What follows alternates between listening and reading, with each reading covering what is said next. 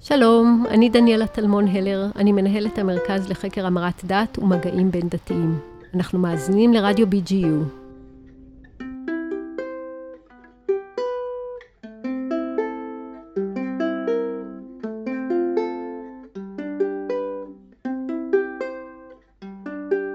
שלום, וברוכים הבאים לסדרת ההסכתים מרכז ופריפריה בדתות האברהמיות, חשיבה מחדש. מהמרכז לחקר המרת דת ומפגשים בין דתיים באוניברסיטת בן גוריון בנגב.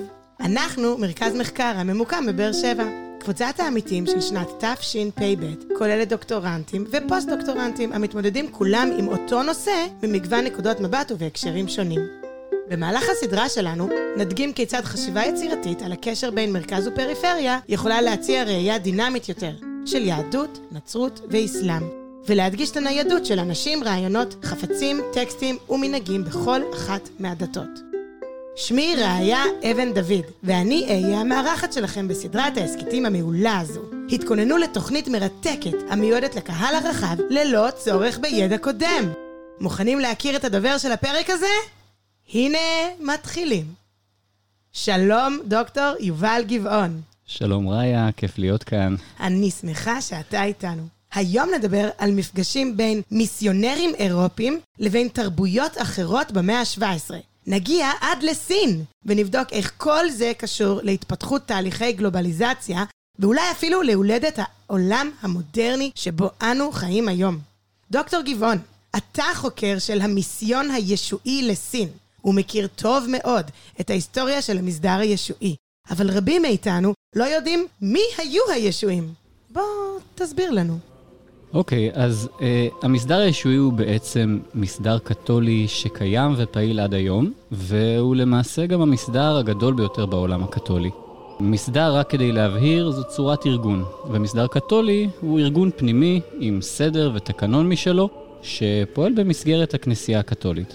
עכשיו, הרבה פעמים כשאנחנו חושבים על מסדרים קתוליים, עולה לנו בראש תמונה של נזירים שחיים חיי פרישות במנזר. לא יודע מה איתך, לי באופן אישי תמיד קופץ הנזיר טאק מהסרט המצויר רובין הוד, אבל כל אחד ועולם המושגים שלו.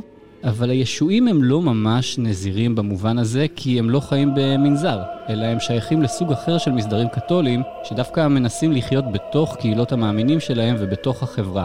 הם כן אה, נשבעים את שלוש השבועות הנזיריות של עוני, פרישות וציות, וגם שבועה רביעית ומיוחדת רק להם של ציות לאפיפיור והסכמה לנוע לכל יעד שישלחו על ידו. וראיה, אם כבר הזכרנו את האפיפיור, אז כדאי לציין שאנחנו חיים בתקופה היסטורית מבחינת הישועים, כי האפיפיור המכהן, פרנציסקוס, הוא ישועי בעצמו, והוא גם הישועי הראשון בהיסטוריה שנבחר לעמוד בראש הכנסייה. יש לזה סיבות טובות, למה זה לקח כל כך הרבה זמן, אבל uh, לא ניכנס לזה עכשיו. אני באופן אישי מתעניין בעיקר בהיסטוריה המוקדמת של הישועים, ובמיוחד במאה ה-17. אני בטוחה שיש אנשים, בטח בין החוקרים שלנו כאן במרכז, שיגידו שהמאה ה-17 היא לא תקופה כל כך מוקדמת, לפחות במונחים היסטוריים.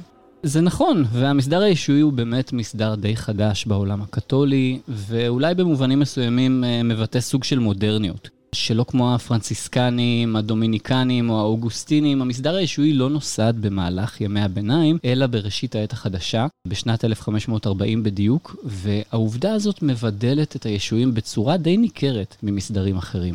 באיזה אופן?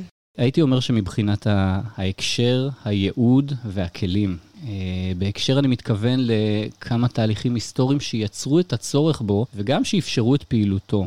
התהליך הראשון הוא הרפורמציה הפרוטסטנטית, תנועת המרד בכנסייה הקתולית וההתפצלות ממנה לאורך המאה ה-16. כאן בעצם נוצר שבר ענק בעולם הנוצרי וצורך מבחינת הקתולים בכוחות חדשים שיילחמו בהתפשטות הפרוטסטנטיות ושישיבו מאמינים לחיק הכנסייה הקתולית. עכשיו, הצורך הזה אה, נוסח בצורה ברורה יותר לאורך ועידת טרנט, ועידה ארוכת שנים של הכנסייה הקתולית, שהתכנסה כדי לדון באמת בבלימת הפרוטסטנטים וגם בהתחדשות האמונה הקתולית, ושבה אפשר לומר שהוצבו פניה של הכנסייה הקתולית בעת החדשה. למשל, הוא שם שם דגש על חיזוק האדיקות הדתית וחשיבות הטקסים והזהות הקתולית, לצד צורך בציות יותר מוסדר למוסדות הכנסייה ולאפיפיור, וגם השקעה בהשכלתם של אנשי הכנסייה. כלומר, אנשי הכנסייה היו צריכים להיות בחוד החנית, ולא להיות uh, פחות מלומדים מהמאמינים שלהם. איגנצוס מלויולה, שהוא האיש שייסד את המסדר הישועי, בעצם uh, עיצב מסדר שפעל בדיוק ברוח הזאת. מסדר שמטרתו העיקרית היא חינוך וחיזוק האמונה הקתולית, מסדר היררכי, ריכוזי מאוד, שלפעמים מתואר ממש במונחים צבאיים. צריך לומר שאיגנסיוס עצמו אה, הגיע מרקע צבאי, ומסדר שהערך העליון שלו הוא ציות לאפיפיור, ממש. וגם מסדר שחבריו הם משכילים מאוד, ועוברים מסלול הכשרה ארוך בתחומים תיאולוגיים, אבל גם בתחומים מדעיים ואינטלקטואליים. מסלול הכשרה של ישועי הוא מאוד רב-תחומי, ואני חושב שאפשר להקביל אותו גם מבחינת האורך וגם מבחינת הדרישות למסלול דוקטורט בימינו. אז מהבחינה הזאת, הישועים גילמו בצורה באמת הטובה ביותר את הקתוליות של העת החדשה המוקדמת, ואולי בכלל תהליכים רחבים יותר שאפיינו את אירופה של העת החדשה המוקדמת. אבל יובל, אתה בעצם עוסק בעיקר בזירות מחוץ לאירופה, נכון? אה, נכון, ובאמת עוד הקשר שחשוב להזכיר כדי להבין מי הם הישועים, זה ההתפשטות של אירופה אל מעבר לים. כולנו מכירים את המסעות של קולומבוס, והגילוי, המאזינים שלנו לא רואים שאני עושה כאן אה, אה, צורה של מרכאות עם הידיים. הגילוי במרכאות של אמריקה בשנת 1492. אפשר לומר שהאירוע הזה הוא המייצג ביותר בסדרה ארוכה מאוד של גילויים, שוב במרכאות, ושל מסעות ימיים שפתחו בפני אירופים גישה לטריטוריות חדשות, באמריקה, באפריקה וגם באסיה. מבחינת הישועים, כל המקומות החדשים האלה הכילו, לפחות בפוטנציאל, קהלים עצומים של אנשים שניתן לצרף לחיק הכנסייה. ובעצם לצד המאמצים שהושקעו באירופה, הישועים כיוונו את עצמם יותר ויותר למיסיונים בקרב אותן אוכלוסיות חדשות, שוב במרכאות. בין אם אלו, אלו אה, ממלכות עצמאיות באפריקה, עמים תחת כיבוש אה, קולוניאלי בדרום אמריקה, או אימפריות אזוריות, כמו במקרה של סין. וזאת בעצם ממש הזירה שבה אתה מתמקד, סין.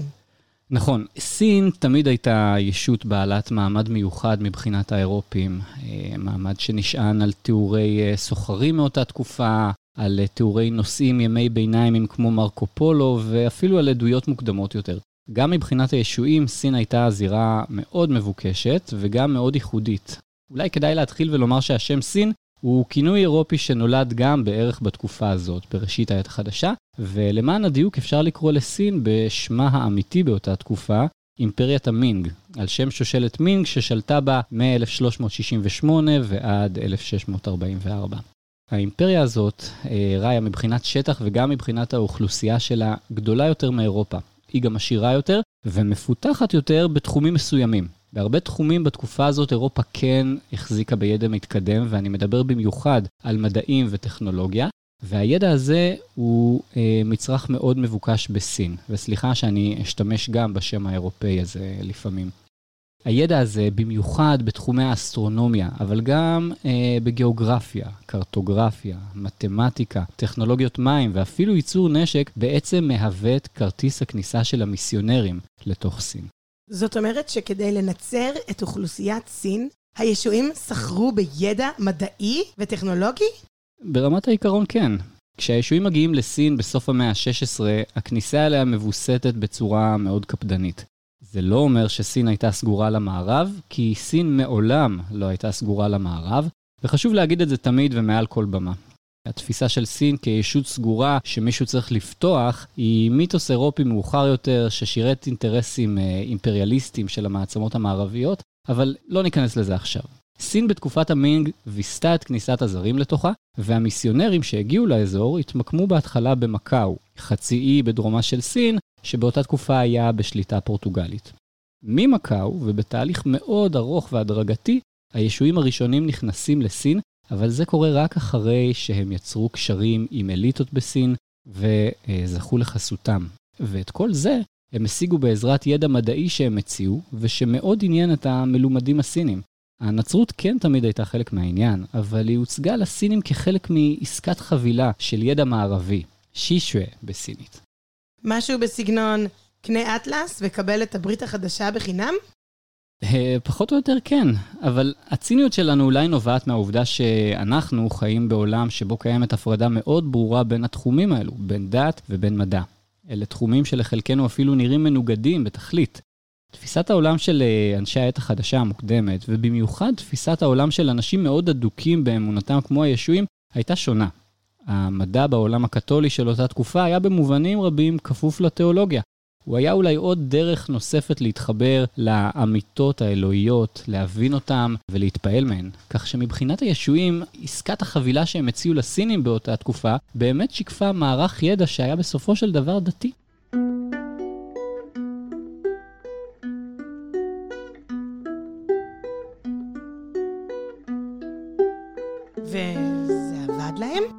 במבחן התוצאה, לא, זה לא עבד להם. אה, הישועים הגיעו כדי לנצר את אוכלוסיית סין, ואנחנו יודעים שכיום רובה המוחלט של סין לא נוצרי, ושהנצרות מעולם לא הפכה לזרם מרכזי בסין.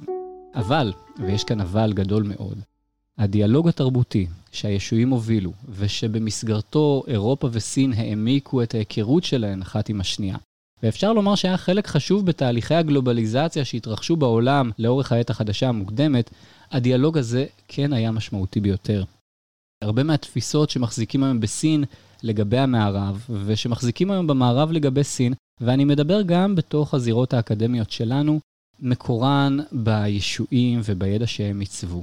וצריך לומר דבר אחד חשוב, לעומת התקשורת המאוחרת יותר של סין עם uh, מעצמות המערב, במיוחד במאה ה-19 וסביב uh, מלחמות האופיום, שהייתה תקשורת לא שוויונית, אגרסיבית, משפילה וטראומטית עבור סין, הדיאלוג שטיווחו הישועים בין המאות ה-16 ל-18 היה דיאלוג שוויוני ומכבד בעיקרו.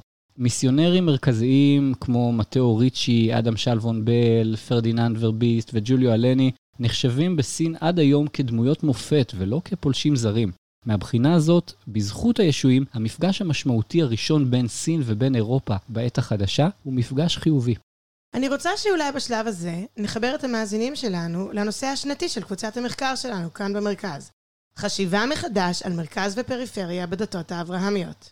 בעצם, כשהישועים מגיעים לסין, הם מתמודדים בעצמם עם סוגיות שקשורות למיקום שלהם בין המרכז והשוליים, נכון? ממש, ממש. דבר ראשון, להיות מיסיונר זה תמיד לצאת מהמרכז אל הפריפריה. זאת ממש השליחות עצמה, וזה דורש התכווננות מצד המיסיונרים. אם במקום שממנו הם מגיעים, אירופה, הנצרות היא אה, הזרם הדתי המרכזי, וגם באופן אבסולוטי, אז ביעדים המרוחקים שאליהם הם מגיעים, הם צריכים ללמוד להסתגל לפוזיציה חדשה, בשוליים. וזה גוזר המון דברים. גם מבחינת הקבוצות החברתיות שאליהן אה, הם מנסים להתחבר, גם מבחינת היחס של הרשויות אליהם, שלא תמיד אה, רואות אותם כאורחים לגיטימיים, וגם מבחינת אופן ההצגה של המסרים שלהם. ושוב, גם במובן הזה, סין היא מקרה ייחודי מאוד. אנחנו מדברים על תרבות שמזהה את עצמה כג'ונגוור, הממלכה המרכזית, או בכל אופן הציוויליזציה המובילה והשולטת במרחב הגיאוגרפי של מזרח אסיה. בתוך התפיסה הזאת, הישועים מבקשים להציע אמונה חדשה, זרה, מרוחקת, עם מוסדות זרים ומרוחקים, שמספרת בעצם סיפור על קבוצת שוליים נרדפת שהסתכסכה עם השלטונות. וואו, אז באמת, איך עושים את זה? דבר ראשון, עושים את זה בזהירות. צריך לומר שהישועים מבינים את הפוזיציה שלהם, והם בראש ובראשונה נזהרים שלא להיתפס בעיני המקומיים כאגרסיביים מדי. הם למדו הרבה מהפעילות הלא כל כך מוצלחת של המיסיון הוותיק יותר ביפן, שהתערב באופן די בוטה במאבקי הכוח הפוליטיים, ובהמשך אה, הפך לנרדף ולא חוקי. בסין הישועים פועלים בעדינות, ולאור מדיניות שהם מפתחים שנקראת אקומודציה, שזה בעצם התאמה תרבותית. כלומר, הישועים מבינים שכדמויות שוליות שרוצות להתחבר למרכז, הם אלו שצריכים להתאים את עצמם לתרבות המקומית. אוקיי, okay, אז תן דוגמאות, איך זה מתבטא? זה מתחיל דבר ראשון בהכשרה מאוד רצינית בשפה הסינית. Mm-hmm. לישועים ברור שכדי להגיע לסינים צריך לדבר, לקרוא ולכתוב בשפה שלהם. וזה לא עניין מובן מאליו, זה גם לא דבר שקורה בכל המיסיונים האחרים ברחבי העולם. אז המיסיונרים שלנו משקיעים הרבה מאוד זמן בלימוד השפה, עוד לפני שהם נכנסים בכלל אה, לעבודת השטח שלהם. התאמה נוספת היא בחזות. הישועים בסין מאמצים הופעה, לבוש וז'רגון של מלומדים קונפוציאנים, שהם האליטות האינטלקטואליות בסין.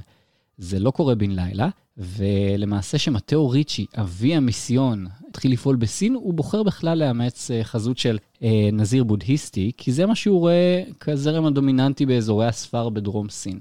לוקח לו למעלה מעשור להבין שקונפוציאניזם ולא בודהיזם הוא הזרם האינטלקטואלי והפילוסופי שמקושר למעגלי הכוח הגבוהים יותר.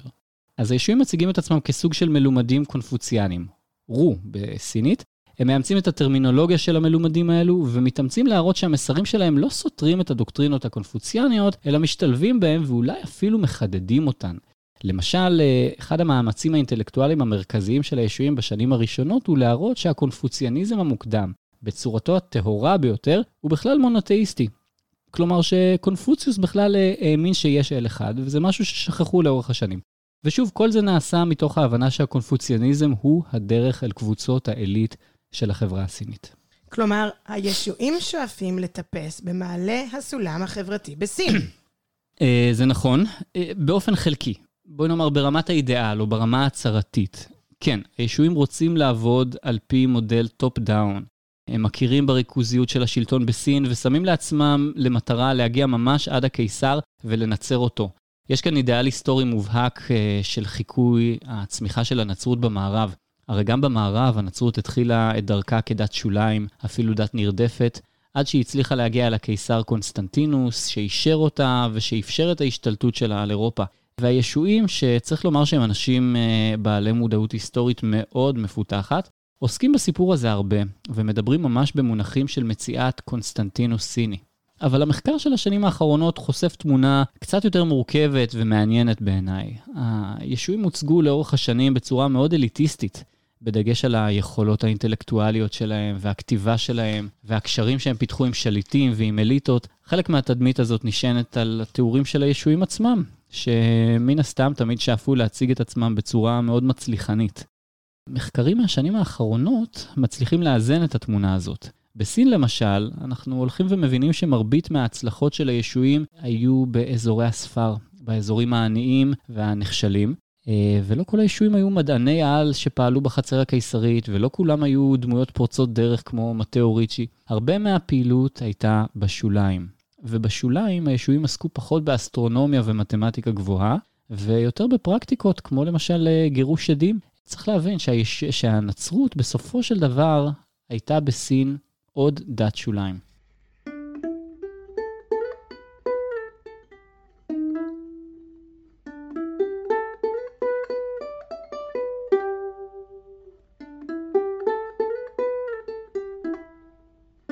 איך כל זה מסתדר עם התפיסה של הנצרות את עצמה כדת שולטת, כדת עולמית? זה באמת יצר הרבה מורכבות. הישועים היו אה, פרגמטיים בצורה ממש יוצאת דופן. ובעיני גופים אחרים בכנסייה הקתולית הם פשוט הלכו רחוק מדי. הנקודות המורכבות תמיד היו התכנים הדתיים, שגם הם עברו סוג של אקומודציה. כשחושבים על זה, המסרים של הנצרות מאוד בעייתיים ואפילו נפיצים בסין.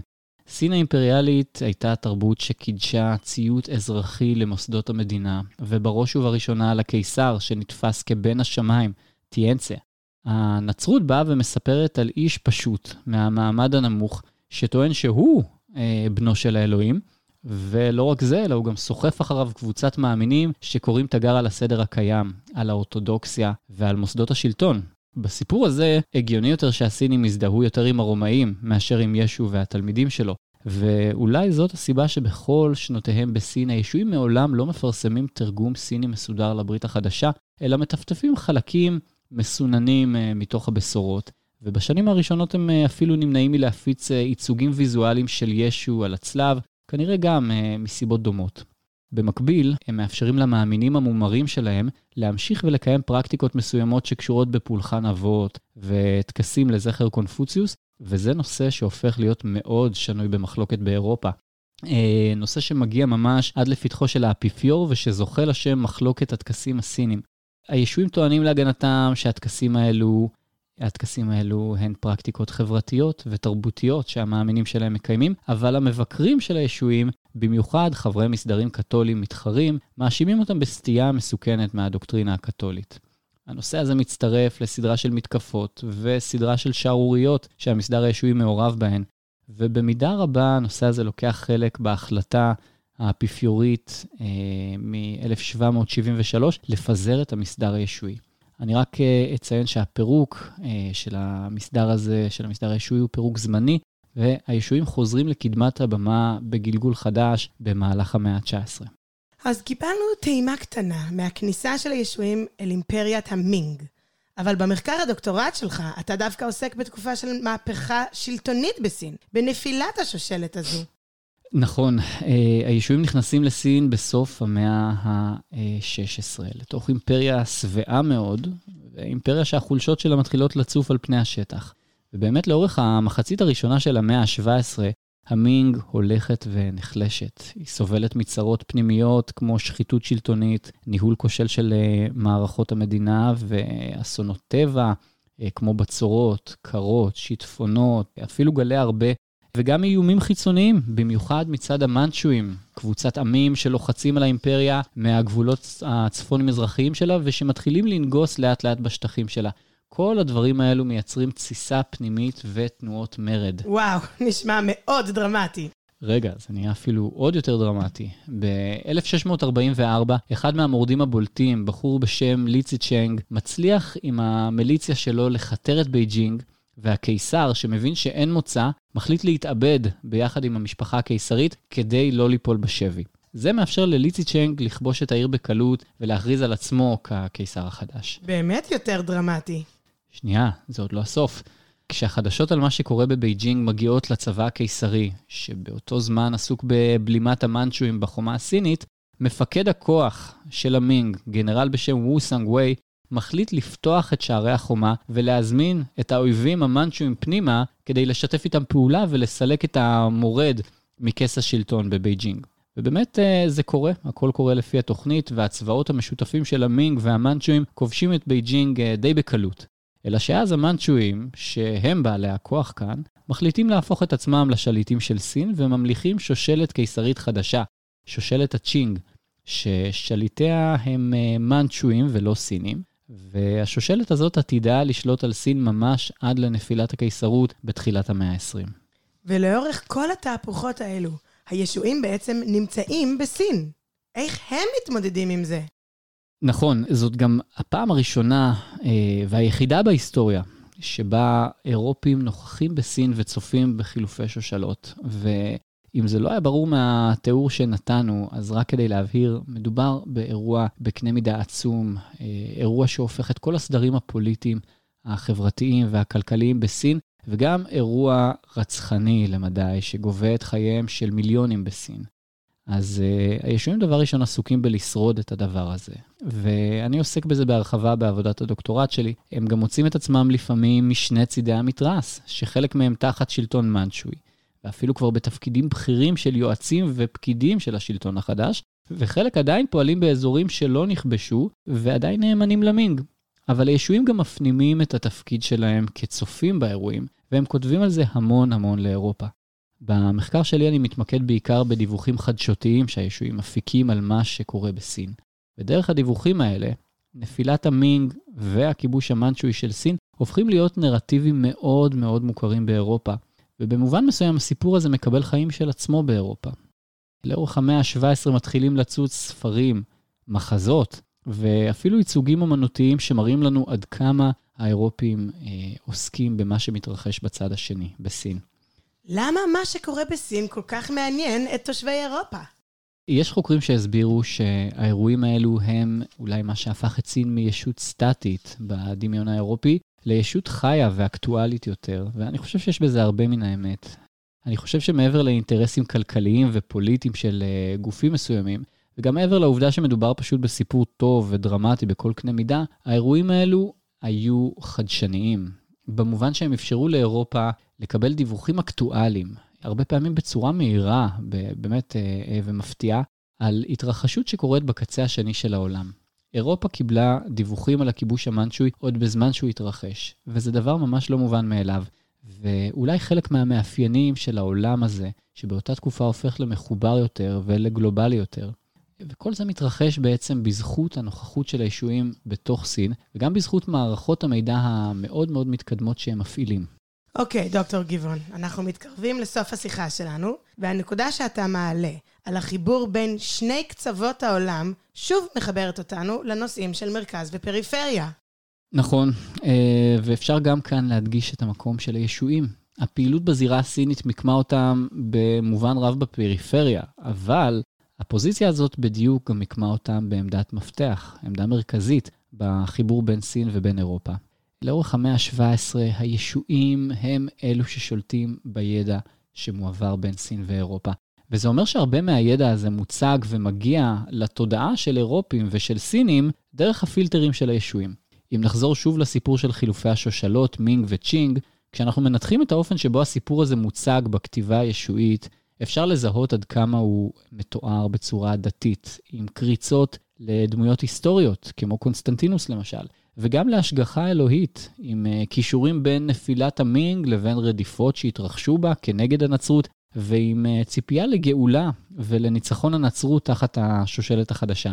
אני חושב שהנוכחות של הישועים בסין והאופן שבו הם סיקרו אותה, מלמדים אותנו, אותנו משהו חשוב על, ה, על ההתהוות של העולם הגלובלי הזה בעת החדשה המוקדמת. אני חושב שהם מראים לנו עד כמה העולם הגלובלי המוקדם הזה היה מחובר והיה מודע לעצמו, וגם על הכוחות הדת, הדתיים והשחקנים המפתיעים שלקחו חלק בעיצוב של החיבורים האלו.